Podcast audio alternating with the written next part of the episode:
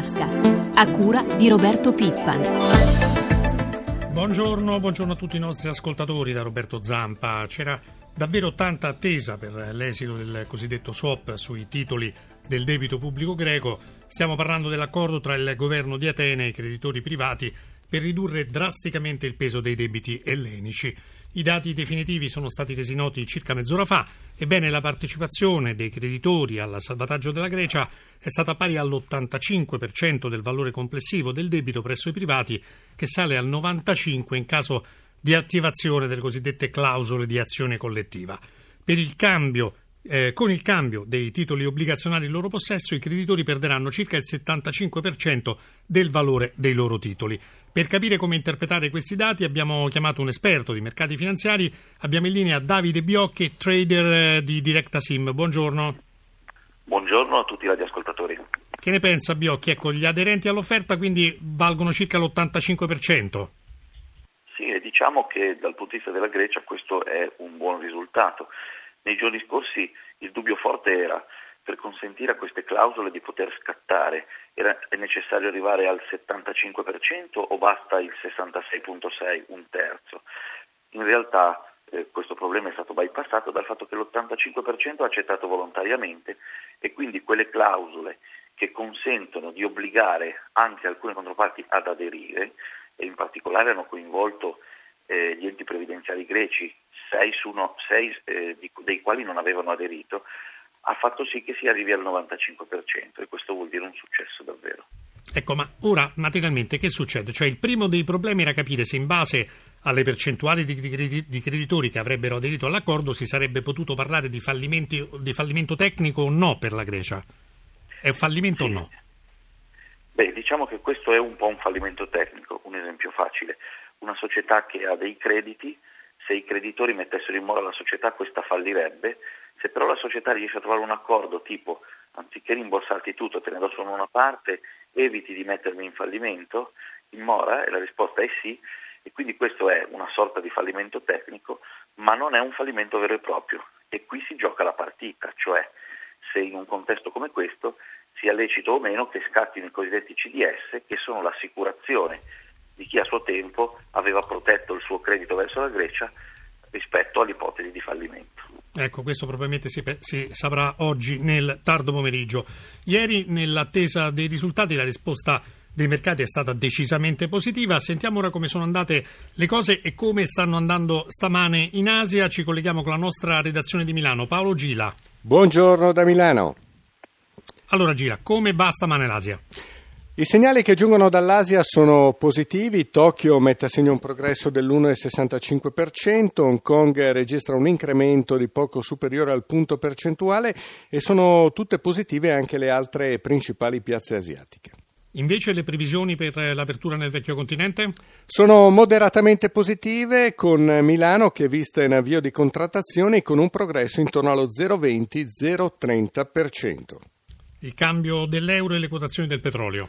Dunque l'euro è indicato contro dollaro 1,3240 in leggera ritirata rispetto alle indicazioni di ieri. Per quanto riguarda il petrolio siamo intorno ai 108 dollari il barile. Grazie Gila. Biocchi, allora ha sentito per ora la risposta dei mercati asiatici sembra positiva, no? Oggi che succederà quindi sulle borse europee? Beh, teoricamente a beneficiarne di più dovrebbero essere quei, tutto quel segmento bancario che poteva essere un po' a rischio perché era emettitore diciamo, di queste assicurazioni sul debito greco. Ma su questo credo si discuterà perché sicuramente qualcuno proverà lo stesso a dire che questa è una sorta di fallimento e quindi vorrebbe avere il rimborso per il quale si era assicurato. I famosi CDS. Ecco, a questo punto la domanda che sorge spontanea è la seguente. I mercati possono davvero tirare un sospiro di sollievo o no? Cioè l'ipotesi fallimento della Grecia è del tutto tramontata, non ci sono più i rischi di contagio ad altri paesi della zona euro? Dunque la, la Grecia aveva 350 miliardi di euro di debiti, con questo accordo riduce il proprio debito praticamente a poco più di 100 miliardi e quindi teoricamente dovrebbe riuscire a rientrare nel rapporto eh, del 120%. Questa è una eh, garanzia, però siccome la Grecia ha un PIL molto basso, qualcuno già diciamo così, prevede che possa di nuovo ricominciare a produrre ulteriore debito. Quindi non tutti sono d'accordo sul dire che eh, la crisi è finita, certo però si può tirare un grosso sospiro di sollievo. La Un'ultima domanda flash. Anche il nostro spread, cioè il famoso differenziale di rendimento tra titoli decennali italiani e tedeschi, ieri fortunatamente è sceso per la prima volta da quest'estate sotto i 300 punti base, che significa eh, sotto il 3%. Continuerà a scendere secondo lei? Beh, visto l'effetto del prestito della Banca Centrale Europea, le banche che finanziatesi a basso costo possono comunque, comprando titoli di Stato, avere un buon rendimento, eh, io credo che continuerà a chiudersi questo spread. Staremo a vedere, incrociamo le dita. Grazie Biocchi, a presto. Grazie, un saluto ai radioascoltatori. Ci sono segni di stabilizzazione nell'economia della zona euro, anche se permangono dei rischi, ma nel corso di quest'anno ci sarà una ripresa graduale. Lo ha detto il presidente della BCE Mario Draghi nel corso della conferenza stampa al termine del direttivo che ha lasciato, come ampiamente previsto dai mercati, il tasso di riferimento invariato all'1%. Elisabetta Tanini.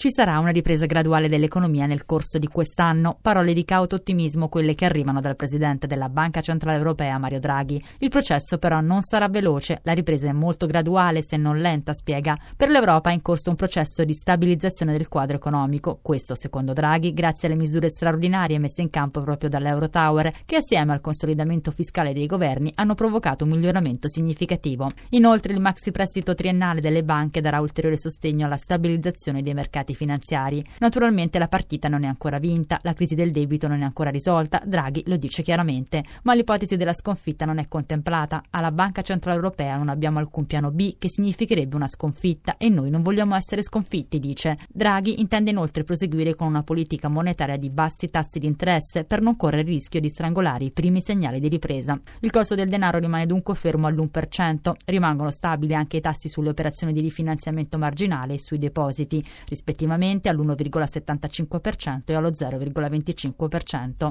L'inflazione per ora non preoccupa il numero uno della BCE. Quest'anno il livello dei prezzi dovrebbe attestarsi sopra il 2%. Draghi poi plaude agli sforzi compiuti dai paesi europei. Regarding fiscal consolidation, many governments in the euro area are making progress. Le iniezioni di liquidità fatte dalla Banca Centrale, spiega Draghi, hanno avuto un potente effetto, ma ora la palla è in mano ai governi e agli altri attori, soprattutto le banche che devono andare avanti con le riforme e risistemare i bilanci. Quanto alle frizioni all'interno dello stesso consiglio direttivo della BCE, Draghi minimizza: "Siamo tutti sulla stessa barca e credo che non ci sia niente da guadagnare da liti e dichiarazioni pubbliche", spiega. Le relazioni con il presidente della Bundesbank e membro della BCE Weidmann sono eccellenti, precisa. Si aggrava la recessione a gennaio. A rilevarlo l'indicatore dei consumi di Confcommercio che segnala l'andamento dei consumi delle famiglie.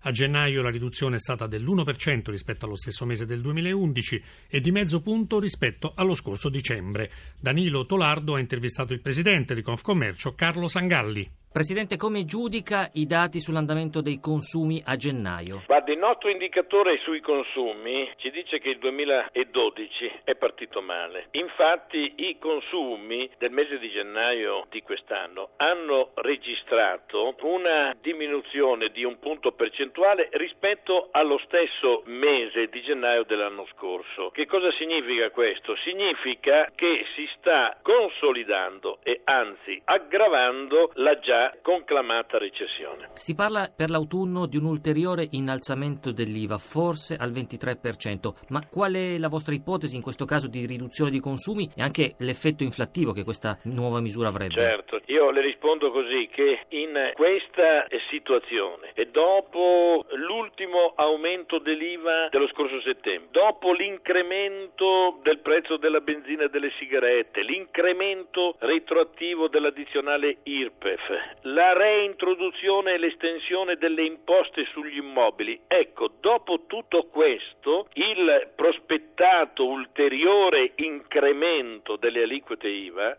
sarebbe esiziale per i consumi, per la crescita, per il benessere dei cittadini. La crisi ha pesato anche sui conti dell'Enel. Complice anche la Robin Tax, la tassa sulle imprese energetiche decisa con la manovra estiva, l'azienda ha chiuso il 2011 con un calo del 5,5% degli utili a 4 miliardi e 148 milioni di euro. Enel distribuirà un dividendo di 0,26 centesimi per azione, il lieve calo rispetto all'anno precedente. Abbiamo raggiunto il nostro momento peggiore, ora possiamo solo migliorare, ha commentato l'amministratore delegato di Enel, Fulvio Conti.